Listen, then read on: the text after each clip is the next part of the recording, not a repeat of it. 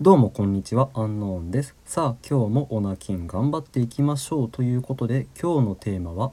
リセットによる弊害ということで、リセットをすると一体どんなことが体に起こってくるのか、どんなダメージがあるのかということについてまとめてみましたので、是非参考にしてみてください。また他にもこんなのがあるんじゃないかっていうのを思った方は、是非コメント欄にて教えてください。まず起きるのが辛くなるこれはありますよねまあ、大体皆さんオナニーをする時って夜にすると思うんですけれどもその後すぐに寝ると睡眠の質がものすごく悪くなるんですよね。これは頭の中ですごくポルノを見て興奮状態になってたわけなんでそのまま寝てしまうとうまく頭をリラックスさせることができなくなります。なので睡眠の質が落ち朝起きるのが辛くなります、えー、その次。自分の体から異臭がする。本当にこれ久しぶりにオナニーをすると分かるんですけれどもものすごく嫌な匂いがするんですよね。でこれは以前お伝えしたように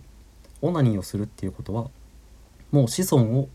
残せたっていうふうに脳が判断してしまってじゃあもう女性を引きつけるような匂いを出さなくてもいいかということになり逆に女性を遠ざけようとして体から変な匂いが出てきます。吹き出物が出てくる顔がギトギトになる。これも同じですね。女性を引きつける必要はもうない。というふうに脳が判断してこのような見た目になります。次自己肯定感のダウン。やはり一度自分で決めたことを破ってしまうのですからああ俺は何をやっているんだろう。自分との約束を守れなかった。ということで自己肯定感が下がってしまいます。まあでも過ぎてしまったことは仕方がないのでいかにここを切り替えられるかがポイントになります。最後連続リセットの誘惑。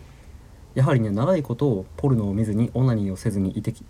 にいた人からすると久しぶりにオナニーをするとそのあまりの快感に我を忘れてしまうんですよね。どうせリセットしたんだからもう変わらないだろうと思って2回3回と連続でリセットをしてしまうということがあります。しかしこれをしてしまうとダメージというのはどんどんどんどん積み重なって最終的にオナキンを始める前よりも悪いコンディションになってしまいます。なのでねリセットしてしまった方も連続リセットだけは絶対にしないぞという強い気持ちを持って